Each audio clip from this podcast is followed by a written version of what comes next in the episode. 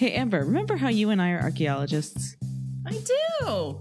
I do remember that. Yeah. Okay, well, I want to tell you about a really good thing for archaeologists to do, which is to become a member of the Archaeology Division of the American Anthropological Association. But why would I, an archaeologist, want to do that? Well, for lots of reasons. For one, as soon as you join, boom, you're connected to a huge network of scholars who all want to make contributions to archaeology and anthropology. Plus, it shows that you're really committed to four field anthropology, and that looks really good on a CV. What about information? Can Yep. I access it? You sure can. You get access to the Anthrosource portal, which is a hub for tons of anthropology and archaeology journals. Okay. So, what you're saying is whether you're a new archaeology or anthropology student, or you're an established scholar, or anywhere in between, you can dig deeper into the field by joining the archaeology division of the American Anthropological Association. So, I guess I'm going to go to ad.americananthro.org to learn more about this. Yep, that's ad ad.americananthro.org.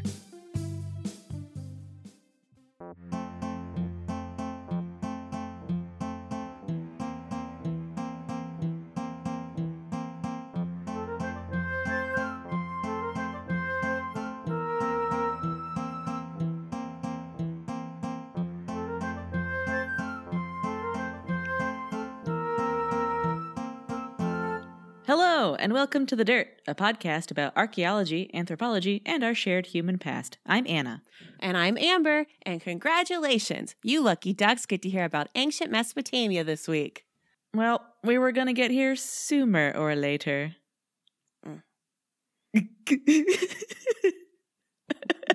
Nothing. No, a, a peek behind the curtain, the script says appropriate response. I guess I guess that was what was deemed an appropriate response.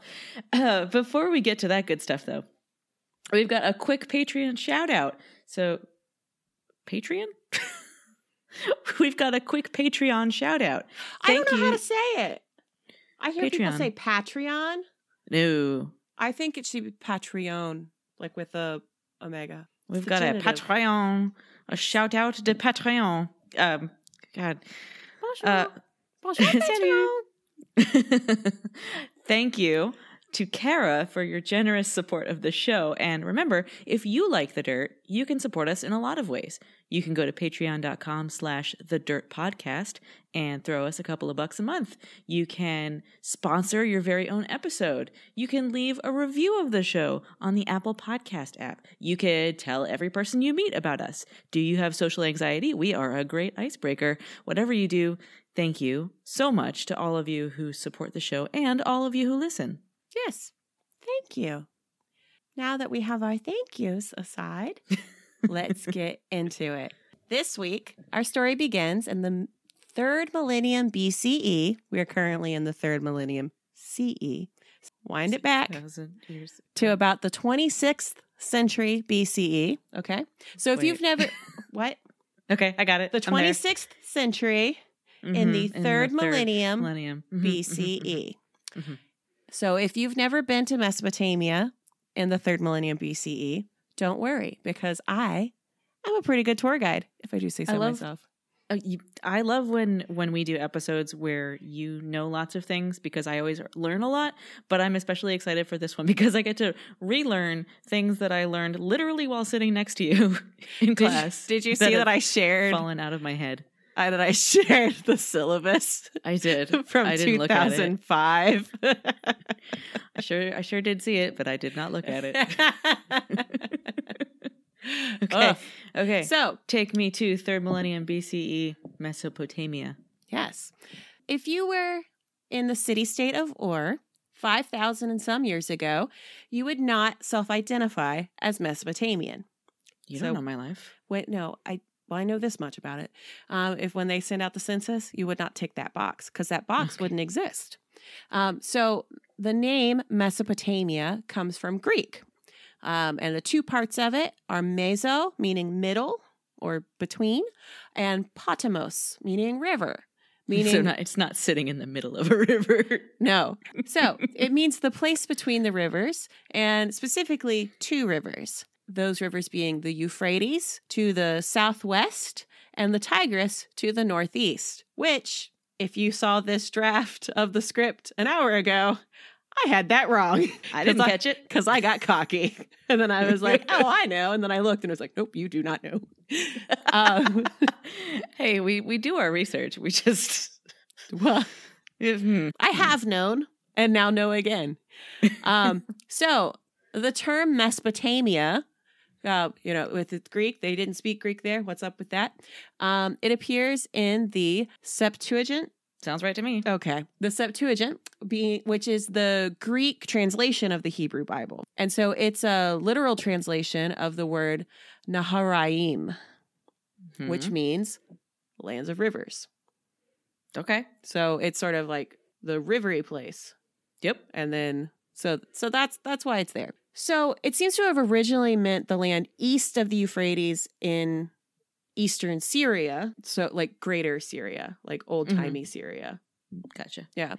Um, but today, Mesopotamia refers to eastern Syria, northern Saudi Arabia, Kuwait, and all but the most deserty parts of Iraq, southeastern Turkey, and Iran west of the Zagros, which isn't much of Iran, but it's still a little bit of Iran. Um, that's Yeah. in Mesopotamia. Um, so Mesopotamia stops being Mesopotamia around the arrival and spread of Islam and extends back to the earliest signs of social complexity, depending on who you ask. Today, you're asking us. And so specific, we are specifically, Specifically, you're talking asking about Amber. you're asking Amber. Um, and so I'm going to talk to you about the third millennium BCE. And I'm specifically talking about the space between the Tigris and Euphrates, where they're quite close together, um, very near to where they dump into the Gulf. Um, and that's east of what is today the city of Basra in Iraq. Okay. So it's there in the in like the Delta region. So in this period, uh, known as the early dynastic period, this corner of Western Asia features many independent, interconnected, and sometimes warring city states. Um, and so a city state is sort of a, a central urban core that has like a a, a temple palace complex and then there's the hinterland around it which is usually where there's some kind of agriculture happening to support it. So that's what a city state is. Um, so it's not like the Vatican City, like not city state in that sense. Okay. Um, Noted. so at this, so by the early dynastic period, writing's really come into its own by now, and there's an extensive bureaucracy emerging. So they, and they so can they really get into those lists. Oh God, They love a lists. list. They love a good receipt, also. Oh. Um, and so each of these city states would have a patron deity. Um, and so, like, Marduk is the patron deity of Babylon. Like, and Okay. so that just like that's something that like comes up over and over and over over the next 3,000 years from this two and a half thousand years from this point. Okay. So, you know, you've got so each of these city states have a patron deity and a and a very large temple dedicated to worship of that deity deity. So it's like the sort of heart of worship for them. Um and so both the temple itself and the population of the city and the hinterland around it would be ruled by either an ensi, who is a priestly governor, um, or a lugal, which is Sumerian for big man. Big king. man. Big man. Um, in either case, they were both a political and a religious leader. And I'm not going to get into that. Um, so, at any point during this period, any one of the more than a dozen Sumerian city states would be more powerful than the others, and supremacy passed around from one city to another periodically. Um, and so these shifts and the the kings among whom it shifted are recorded in a text known as the Sumerian King List, which exists in a couple different versions. Um, and so the reason why it's in a couple different versions from a couple different places because is because texts like this would be written by um, written in cuneiform on tablets, and so that's done by pressing the tip of a stylus. So it's made of a reed, so it's sort of like Mhm. thicker on one side than the other. Makes a Um, wedge. and so you, yeah, it- so cuneiform means wedge shape. So that's what that is. Um, and so you press the end of the the stylus into the soft clay to create patterns of short lines, and those patterns of short lines become um, the the signs. Um, and so that's how you write, and it's a very specific skill, both reading and copying, and because it's very tedious, and because there are lots of little little lines that go into Right. it, and so um, this these could be co- these could be duplicated um, because it's being replicated for tr- use in another person's library Mm. or it's used for homework. So you see things that have errors and things because um, these are I this is love stuff homework like for that. Scribble students, and so that's why you have a lot of of these lists and dictionaries and things because for most of the time Sumerian language is used. Um, nobody understands Sumerian, but this would also because it's a list. That's fun. And so that's people love love copying them because there there's repetition. So Mhm. it's it's easier Mhm. and it's easier to translate if you're learning it in the third millennium CE. Mm-hmm. Um, And so these lists include all the kings of these city states, including real people and their reigns and the, the lengths of their reigns, Mhm. back to the antediluvian kings, who are the kings that ruled before the great flood, the, the Noah one. I've heard of it. Um, and they had reigns of like 20,000 years. So So it's really real, interesting. no, but no, but it's very interesting that there are that that you have this tradition. Mhm. And so you have a tradition that um, encompasses both the present and the mythic past. no, that's Um, super and cool. then- Just And then, you know, and so the period, what we'll be talking about in a few minutes, is roughly contemporaneous when Sumerian writing would like to say that Gilgamesh was running his city state. okay. So so the lines are very blurred there. Um, and so some of these cities you might have heard of. Uh, that the average person may have heard of. Um, so there's Uruk, which is an even more ancient city, and that's the one that Gilgamesh was was king of. Um, you know, the guy with the epic. hmm Um, and Uruk, you may have also heard of because it is Iraq. Got it. It's the same word. Yeah. Yep, same word. Very cool. Um, Babylon really pops off later on. Yeah, I've heard of that Um, A lot of people hear that. Sumer itself was a city state. Remember from my previous finger wagging, Sumeria, not a thing. Um, Sumerian Remember is a also language. from my excellent pun about five minutes ago. Yeah, Sumer is a thing. Um, so Sumerian is the language, and Shumer is an Akkadian word. It's not even Sumerian. Whoa. So it's not, yeah, right? So Sumerians referred to themselves as the black headed people, Like which they had dark hair, or like I would assume very so. clogged pores. No, yeah, I would assume I yeah. Um and um which like okay, Sure. fine. Um and then the term that they the phrase that they used to describe where they were from is the land of noble kings, Okay. which humble brag. Mm-hmm. Um, and so also there's Akkad, which became the heart of what is arguably the world's first empire, um, the Akkadian Empire, eh, Mhm. um, headed up by our boy Sargon. Mhm. Um, and so the Akkadian Empire begins and the early dynastic period ends. So that's what ends the early dynastic period. Okay. Because you have these dynasties and then you've got an empire and then it kind of falls apart and then you got some more dynasties. okay. Um, and uh, we don't know where Akkad is. Not yet. Don't know where it is. And then there's Or. Or or what?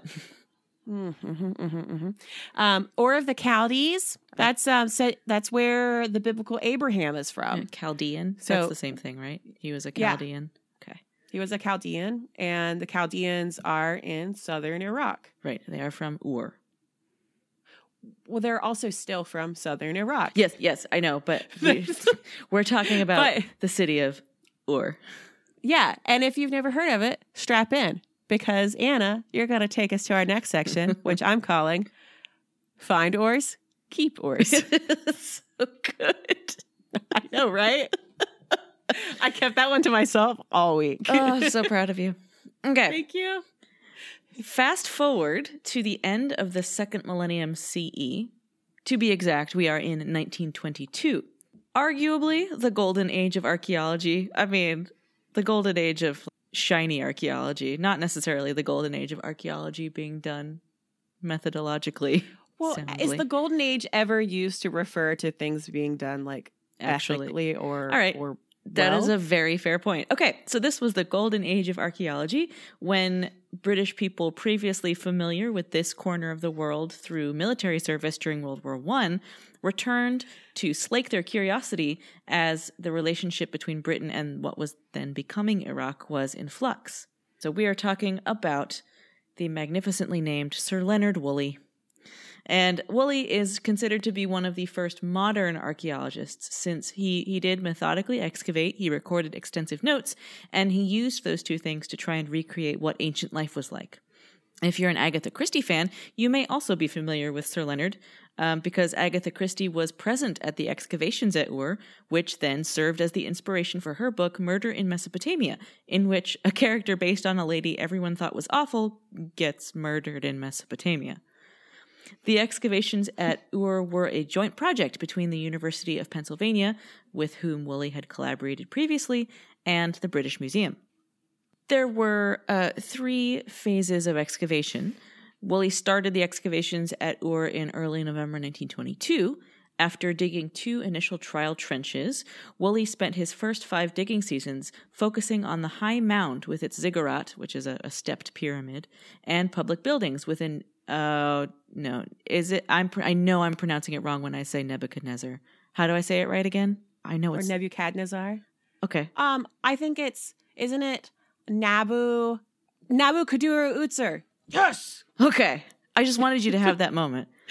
Okay. But I I'm got it. I I I'm gonna say Nebuchadnezzar. Um That's fine. yeah, so public buildings within uh, Nebuchadnezzar's Temenos, which is the enclosure wall.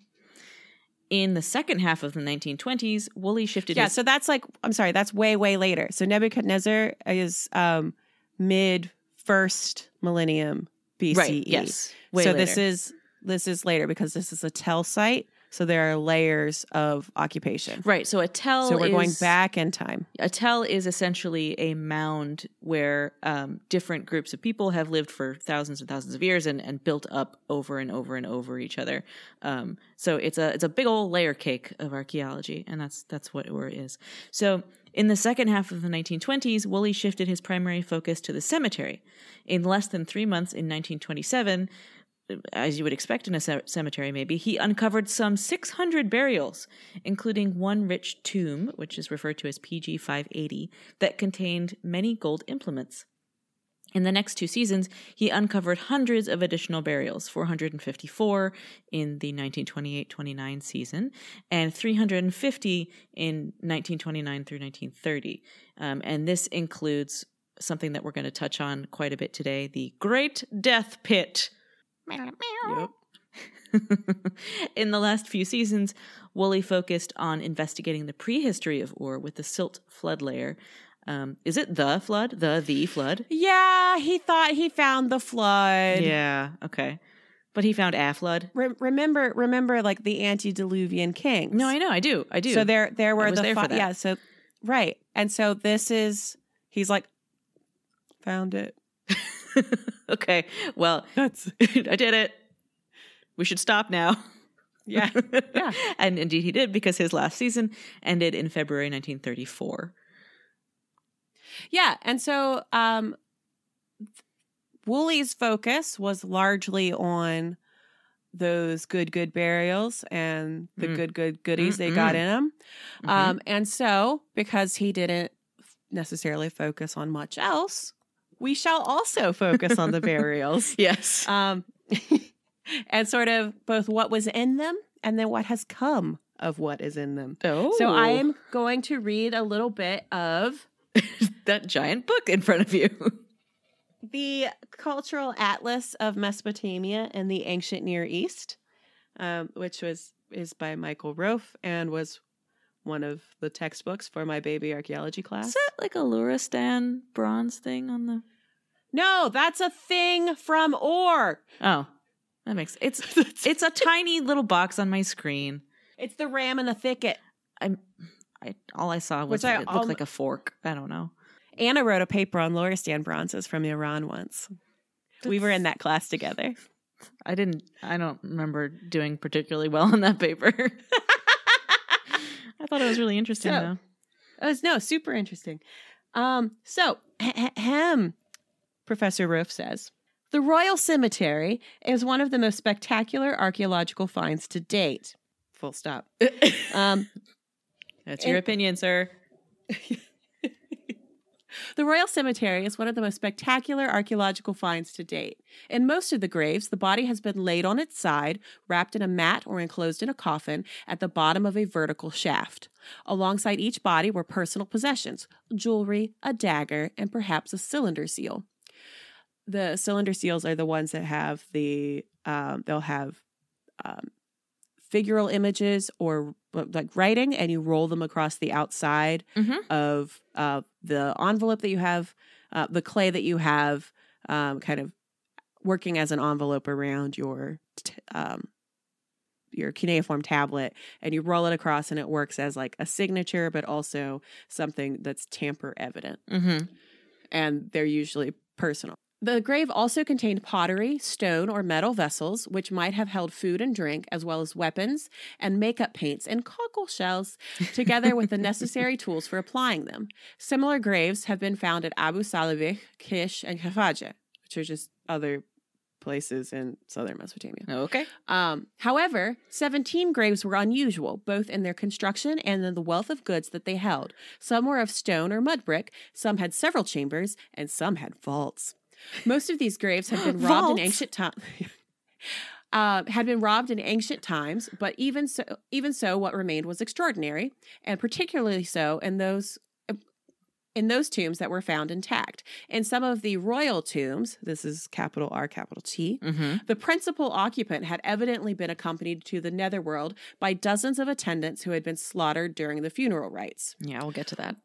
One tomb was placed almost exactly above another. So, probably. Someone was buried on top of somebody else, probably on Yeah. purpose. Or maybe not. No. Or maybe they just like happened to dig in the same place. Like it's. So oh, okay. I, no, I just would have thought it Yeah. was a statement, but hey.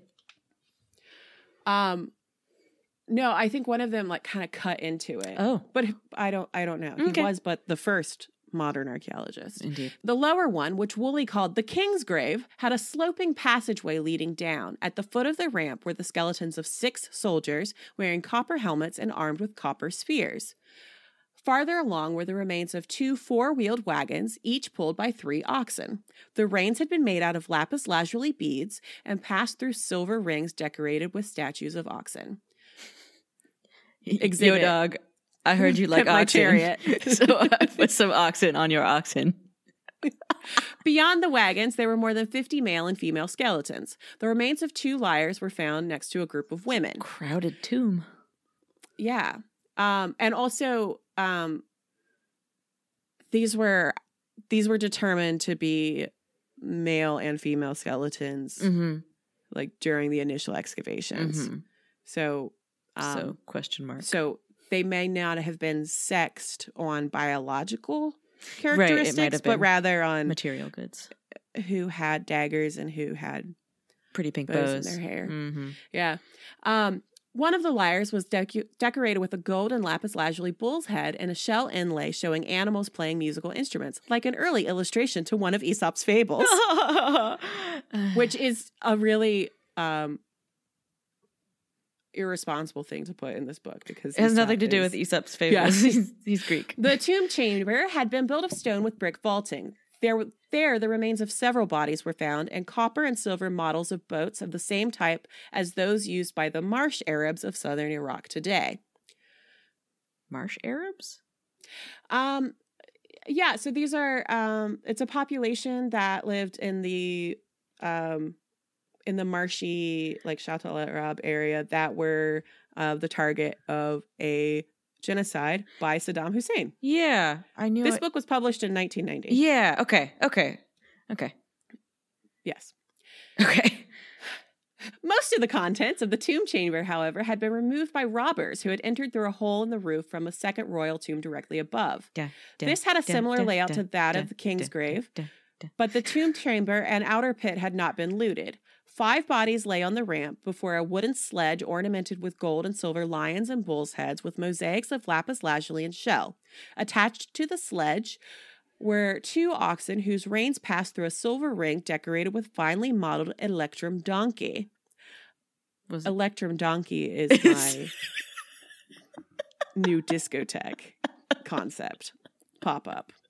Um, Hmm. Near the sledge were a gaming board and vessels made of gold, silver, copper, obsidian, lapis lazuli, alabaster, and marble. In the middle of these objects was a large wooden box decorated with mosaic and had been placed over the hole in the ceiling of the chamber of the king's grave. Oh, it was intentional. Okay. I was thinking of a different one. There are a lot of burials. yeah, he uncovered like a more than Yeah, 300 every single season or phase. Yeah.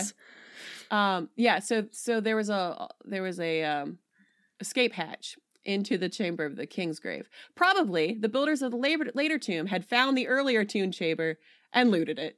Yeah. I- uh, um, in the tomb chamber of the later tomb, the body of a woman lay on a wooden bier together with her two servants.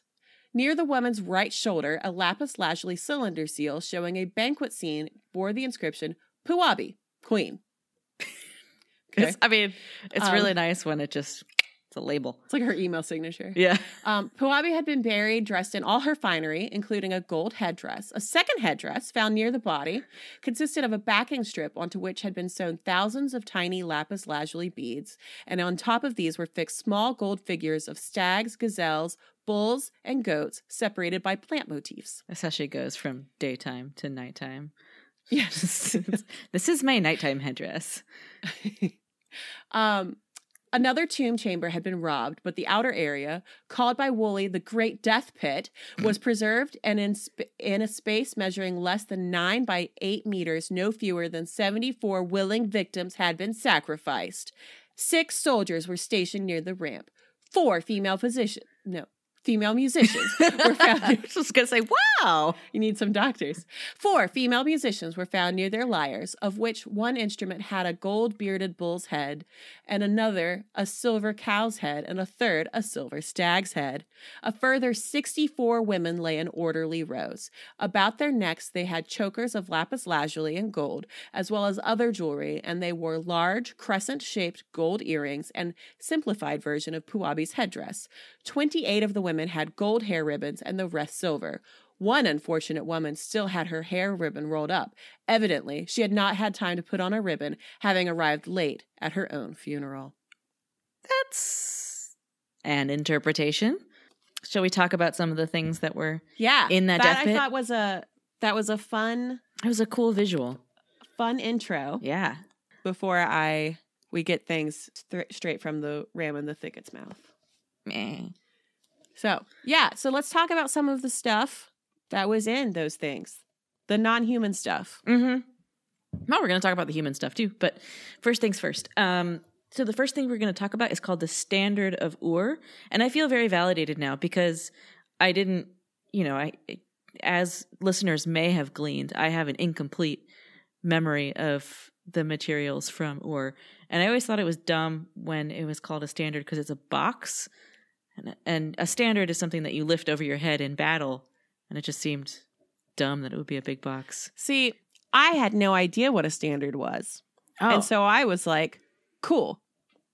oh yeah, no, it. it So you got to go in knowing nothing. well, there was my mistake. Dang. Okay, well, the standard of Ur is a small trapezoidal box. It's 8.5 inches high by 19.5 inches long, um, whose two sides and end panels are covered with figurative and geometric mosaics made of pieces of shell, lapis lazuli, and red limestone set into bitumen. It was found near a soldier whom Woolley thought had carried it on a long pole as the royal emblem of a king. Um, it's actually more likely to have been the sound box for a musical instrument. That makes so much more sense to me. Um, but when Woolley found it, he gave it the name The Standard, um, and that is still used. It's currently, it resides at the British Museum, and you've seen it with your face, huh? Yeah. Well, I saw it specifically with my eyes. Yeah. Um, and it's a straight up box. Yeah, it's a box. Pretty dumb that he thought it was carried as the royal emblem of a king. Because if you look at it, You wouldn't It's be a box with a- it's a box with a comic strip on it. Yeah, I mean, and you also like a beautiful one that's like very the the the Expertly craftsmanship is amazing, yeah. but Yeah, like the idea that you would be able to see it from yards and yards away in battle and be like, ah, yes, is is very silly. Anyway, the the mosaics on the standard, not a standard, depict life in early Mesopotamia. You call it the box if you want. I'm over it. The two sides are dubbed the war side and the peace side, um, and they tell a story that you read from bottom to top. So they're in a series of rows or registers, and and you kind of make your way up, and it tells the story. So the top register on each side depicts a king, and we know that because he's larger in scale than the other figures. The standard shows Big man. big man, Lugal. Lugal. The standard shows the two most important roles of an early Mesopotamian ruler the warrior who protected the people and secured access to water and natural resources, and the leader who served as an intermediary between the people and the gods. So, let's talk about the war side first. Um, it's one of the earliest known representations of a Sumerian army engaged in what is believed to be a border skirmish, and also its aftermath. Because remember, this is a, a story, so there's some there's a time, a narrative element. The war panel shows the king in the middle of the top register, standing taller than any other figure, Lugal, with his head projecting out of the frame to emphasize his supreme status. I'm so big, See, I don't should fit in ask- this panel. We should ask our um Oh, King our Paul. patron. Yeah. King Paul. King Paul, do you does your head stick out of stuff? It's a device also used on on the peace panel. The king stands in front of his bodyguard and a four-wheeled chariot, which uh, the chariot's drawn by a team of some sort of equids, and I I just thought that was funny. But but horses didn't get there until uh, the second millennium BCE, so we don't know if they were horses for sure. They could be um, also domestic asses, donkeys, or onagers. That's how you say it? Onagers, yeah.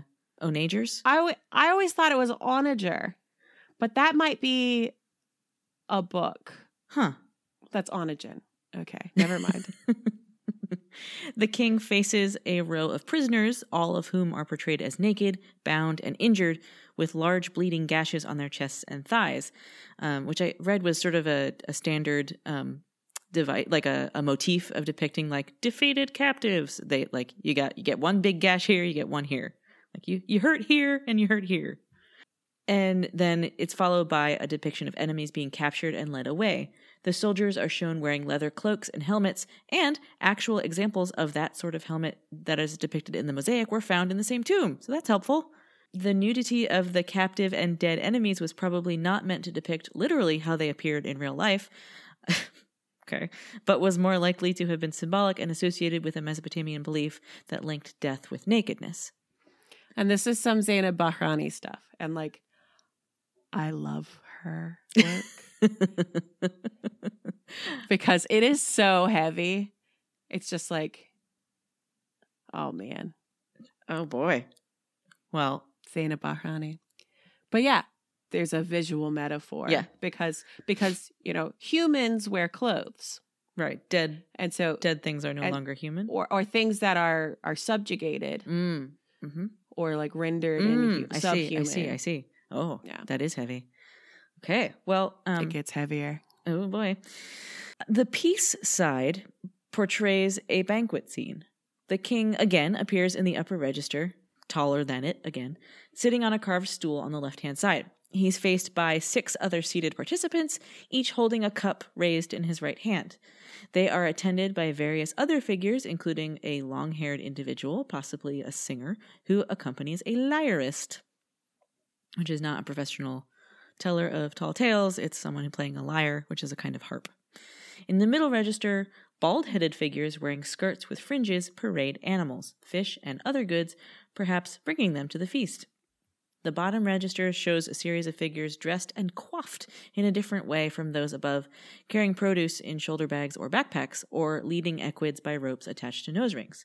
So this is uh, basically uh, it's a wooden box with metal inlay and um, inlay of lapis lazuli and stone, and it's just very it's really exquisite. The harps that were found in the royal tombs of Ur um, were were wooden, made of wood, um, and so Woolley took casts of them of the deteriorated wood before he excavated it out because that wood. It wasn't was holding gone. shape anymore. It was just like yeah, it was not gonna. Yeah. Um, and so the original versions, like the original uh, wooden stringed instruments found at Ur, were richly decorated, or just like the box, the standard of Ur, they were overlaid with gold, silver, copper, lapis lazuli, mother of pearl, um, or other non-wood materials um, that didn't deteriorate. Right. So you sort of had the all the stuff that was on the wood with no wood under it. And so when the ceilings of the ancient tombs fell in, some of the instruments collapsed together so badly that it was difficult to sort out which pieces went with which. Yeah. Um, and so um, the archeo- the archaeologists at um, the British Museum and the Penn Museum um, and the researchers thereafter spent years and years and years and years and years trying to sort it out. Um, and they think they have correctly separated the different and distinct musical instruments and improved their assessments of the original sizes. They have a better sense of Yeah. what they actually look like. Instead of And just so like they a have jumble con- of parts. Yeah, because and so now they have concrete evidence that um, can be used to replicate the those very unique lyres and harps, um, and so part of what informed that is that there's about um, there's a ton of information about what music was like. Remember I, know, that? I love this so much. My little music nerd heart is going pitter pat. do you do you remember that that song I played for you? That song that we shared on I do. God. So Uh, it, uh, it's it's not like that. It doesn't sound like that. Um, so- Len Eward Cohen. Yep. Yep. Um, yep. Yep. Yep. Yeah. So we have ample evidence of of music and its uses um, from you know we got like half a million cuneiform tablets. That's not So nothing. they t- yep. And so they and all of them are receipts for beer, um, and they tell us all about the uses of music in.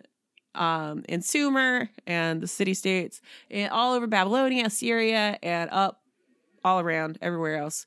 Um, everywhere that had cuneiform tablets talking about stuff, music came up. I'm guessing. Um, so we also have pictorial representations of musical instruments, singers, and religious and sort of more magical rituals. We got dancers and acrobats and sports. Um, and so all of these kind of speak to the importance of music in ancient societies. Um, and then we've got these these um, Stringed instruments? Thank you. Instruments is the word i was looking for um, at, at or and so we've got a, another dimension. And so um, there are 11 in total Mm-hmm. they think from mean, or Best guess. I, they're pretty pretty confident. Mni 11 um, oh boy. and so Deep if it weren't for if it weren't for the two harps and the nine lyres we wouldn't have any actual stringed instruments from this corner of the world in this time so cool. which is pretty incredible Yeah. um and so the the Ur graves also yielded a pair of silver wind instruments Mm. um and a small number of other types of instruments I think like like little think. little um like little percussion things and oh i was like sistrums and stuff. Yeah. um and one big old bass guitar. Yeah i think like sort of like castanet guys Yeah. Um, and then there are a few other prehistoric Mesopotamian sites that give us fragments of bone wind instruments. But now that we have a sense of what was going on re these harps I want to talk about music. all, Anna. Okay, good. Thank you. so, among the many cuneiform tablets that have been studied, many, many, many, many, many, um, there's a small number of texts relating to the tuning and playing of ancient instruments. So they came with they came with practice books. Um, so Gosh, those sound boring. yeah, I mean they're boring enough in a language I do understand. Um, so so far, cuneiformists have identified ten Mesop- Mesopotamian tablets that contain technical information about ancient musical scales. It's sort of comforting to know They're just lists. that they're- like it is just string, lists. Second string, third string. No, it's it's about how the string scales work. broken. Like there are there Okay. are numbers of different scales even today in Western and Eastern musical traditions. Um, but also, it's sort of comforting to know that music students even five thousand or so years ago had to practice their scales. It's kind of like, oh, everybody hates it. So we now know that by the Old Babylonian period in ancient Iraq, so around 1800 BCE, or about 850 years after the period of the Royal Cemetery, Cemetery of Ur, there existed standardized tuning procedures consisting of seven different and interrelated scales. So that's like How many do we have? I think seven. Because there's Mixolydian, Aeolian. No, those are modes. Major, minor. What? I took music theory one time. What is any of this? There are so in music there I are took music appreciation, and all I learned was that Franz Liszt was super hot, he was ladies loved him. Then he and then he loved God more. he did. That's a different story. Um although Sumerians they loved a list. oh my God! Do I have to leave? So um yes i think there are still in in western music there are still seven scales and the, it, the really cool thing is that the seven um, mesopotamian scales can be equated with the seven ancient greek scales um, that date to around 1400 years later the one and even one of these scales um, that is in common between babylonian and Greek music is common to ours. It's the the modern major scale. So the one that goes do re mi da da da da da da da. That's a major scale. And what are these seven? What are these six other ones? You've got like major, minor what? scale. You can have the pentatonic scale. What? It's different isn't sequences a, of. Isn't that a acapella group? It's called pentatonics because there are five of them, but the pentatonic scale is is what the blues I are based it was on. It's a religious thing. No, not like Pentateuch. No, that's different, bud. Okay, the the point is that there are so a scale is going from so the the notes are A B C D E F G. Right. Uh-huh. So if I were to go from A to A, so a lower A to a higher A, that is an octave. If I were to play all the notes between A and A, I would be playing a scale. Right? That's a scale. Yeah. There are also accidentals, which is the sharps and flats. So A sharp, C sharp. When you go, it's so it's patterns of whole and half steps, getting to between A and A, right? So going do re mi is using whole steps.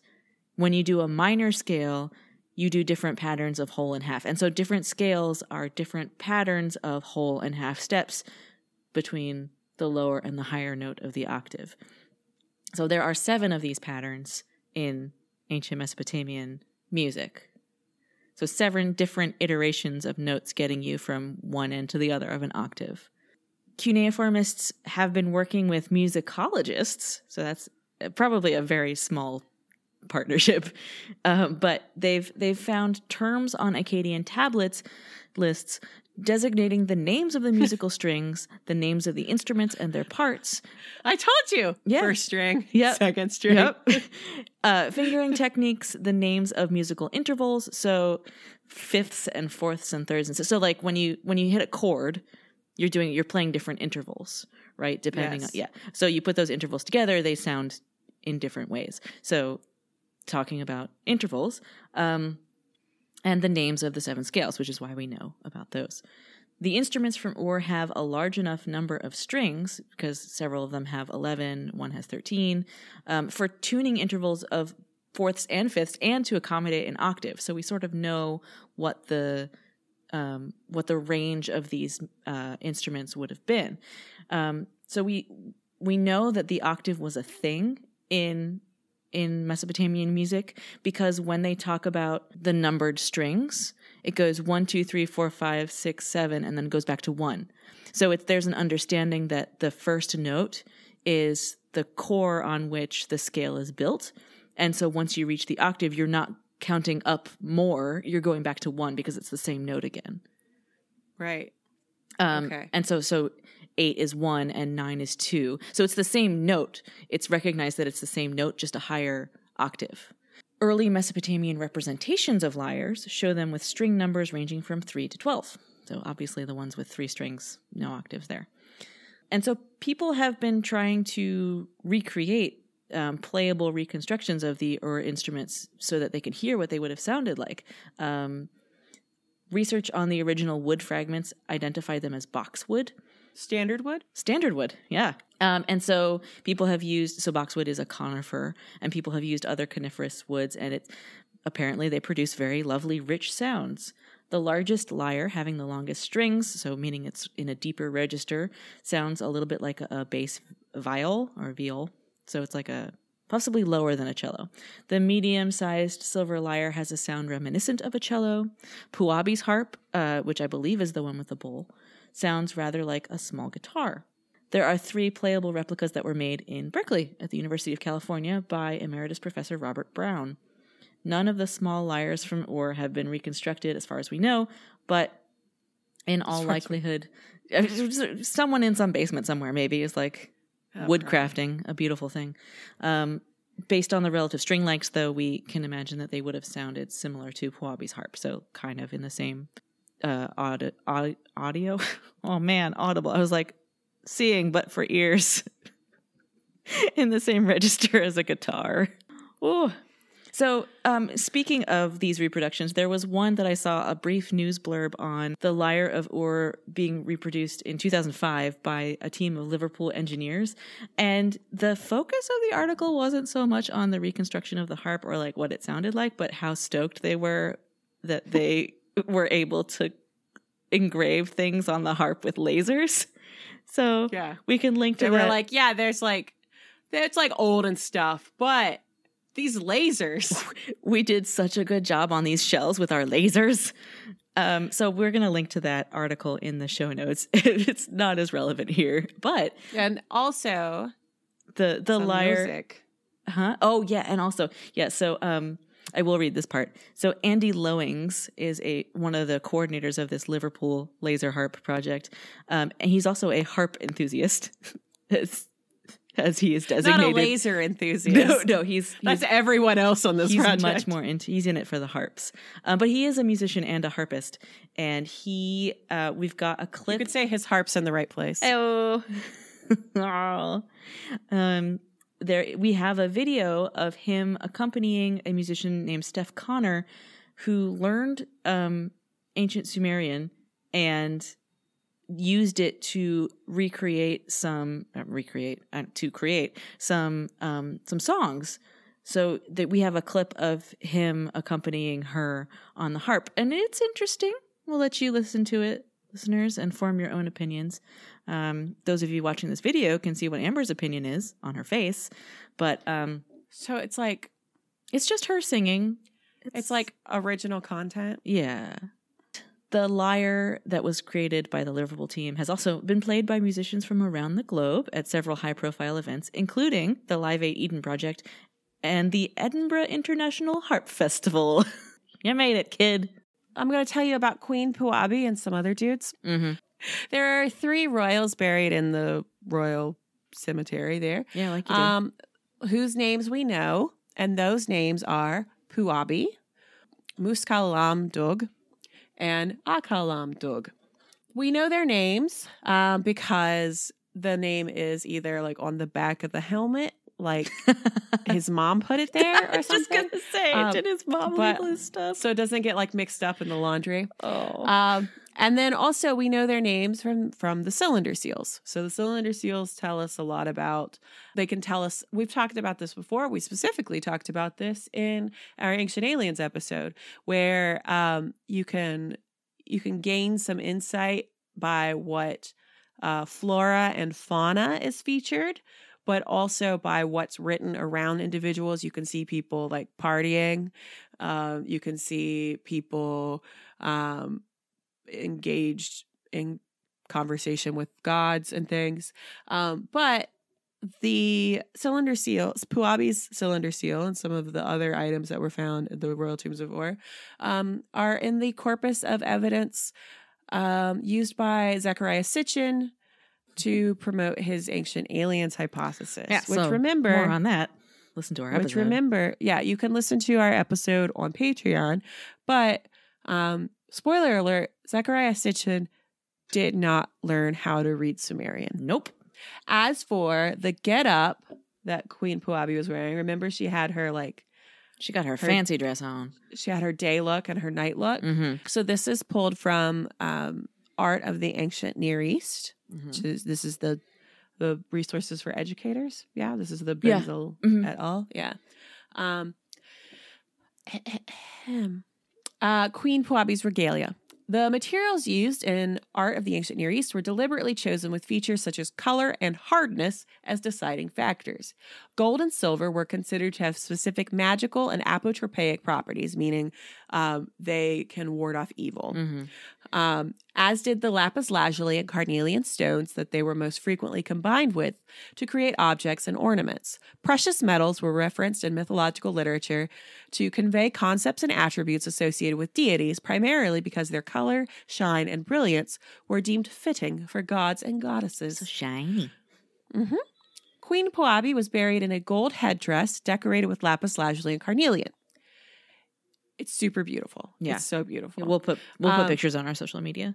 Yeah. And so there's rows of overlapping leaves made of sheet gold with gold ribbon loops at the sides and a flower or kind of a star diadem on the top. That's kind of silly looking, but it like comes up and it's like I'm sure it looked beautiful. Oh. Yeah. No, I'm sure it was very striking. Um but it was Do that all the time. Um and so not only was she like She was dolled up. So, you know how in Ariana Grande's new single, Seven Rings, she's like, I see it. I want it. I like I like it. I get it. Like Right? this is what this is like seven rings. She saw it. She liked it. She she wanted it. It was hers. Yeah, she she got it. Yeah. Yeah.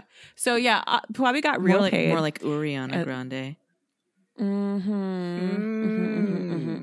Mm. Yeah, she has a, a tattoo in cuneiform that says like pig barbecue, piglet barbecue on her palm. Um, so the amount of grave goods. the amount of grave goods found in Puabi's tomb was staggering. An abundance of silver, lapis lazuli, and golden rings and bracelets, more than seven, She had ten seven. She had a ring on every finger when she was buried. Ten rings. Take that, Ariana. a magnificent okay we get it uh, so she had her headdress with the with the leaves Yep. um a superb lyre um complete with the also ariana grande uh complete with the golden and lapis Ooh. lazuli encrusted I love her. Um, the golden and lapis lazuli encrusted bearded bull's head. It's like super gorgeous. Also, great golden tableware um, gold, carnelian, and cylindrical beads for extravagant necklaces and belts.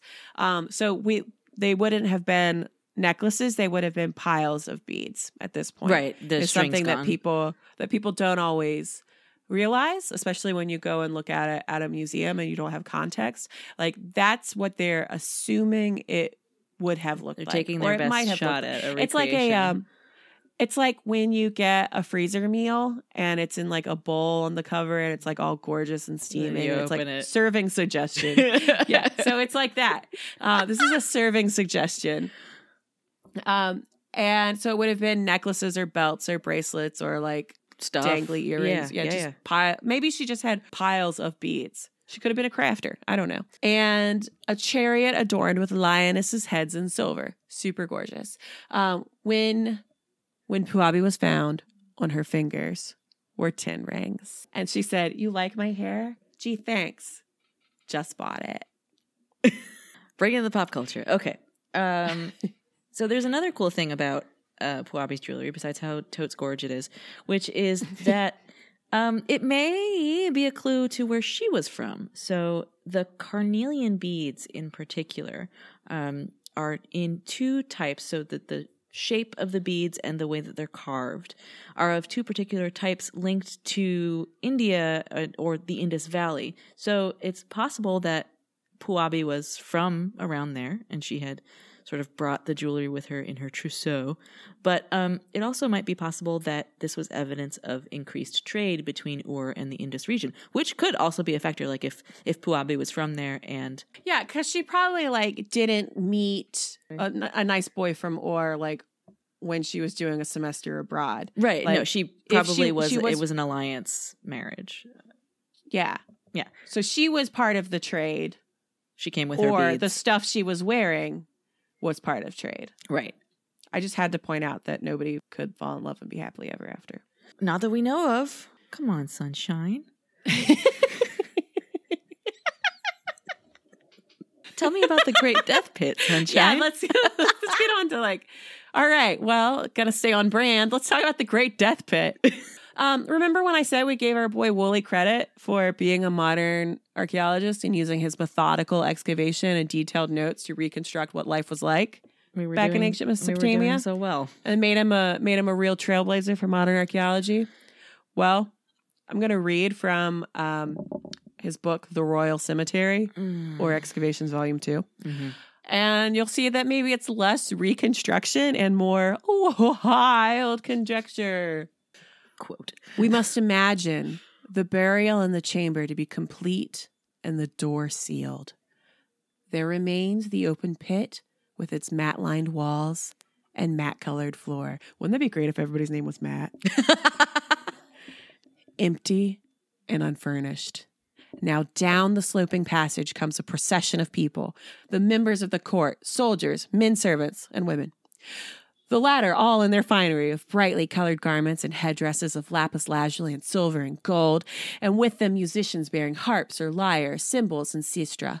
They take up their positions in the farther part of the pit, and then there are driven or backed down the slope the chariots drawn by oxen or by asses, the drivers in the cars, the grooms holding the heads of the draft animals, and these too are marshaled into the pit. Each man and woman brought a little cup of clay or stone or metal, the only equipment required for the rite that was to follow. Some kind of service there must have been at the bottom of the shaft. At least it is evident that the musicians played up to the last, and that each drank from the cup. Either they brought the potion with them, or they found it prepared for them on the spot. In PG 1237, there was in the middle of the pit a great copper pot into which they could have dipped, and they composed themselves for death. Then someone came down and killed all the animals and perhaps arranged the drugged bodies. And when that was done, earth was flung from above on them, and the filling in of the grave shaft was begun. I mean, say what you will about his his uh, failure to be accurate. He tells a great story. Yeah, that's a great story. That's really awesome. Um, that's super not what happened though. Yes. Would you Um, like to know what happened? even before they found a random skeleton in the basement of the Penn Museum, um, they did have a sense of like what was going on. Uh-huh. Mostly like they didn't have cups everywhere. And so some science shows that maybe um, they weren't sipping the flavor aid. Uh-uh. It's science o'clock. Um, okay, on brand for the dirt, but we start with some serendipitous coincidence. In the summer of 2014, Penn Museum scholars working on the Ur digitization project, researching and digitizing excavation rec- records from Woolley's expedition, made a spectacular discovery in the museum basement. It's not a discovery so much as like, oh, that's where that is. Um, it Yeah, was so they're looking, they're like scanning documents. they found a box and it has some bones.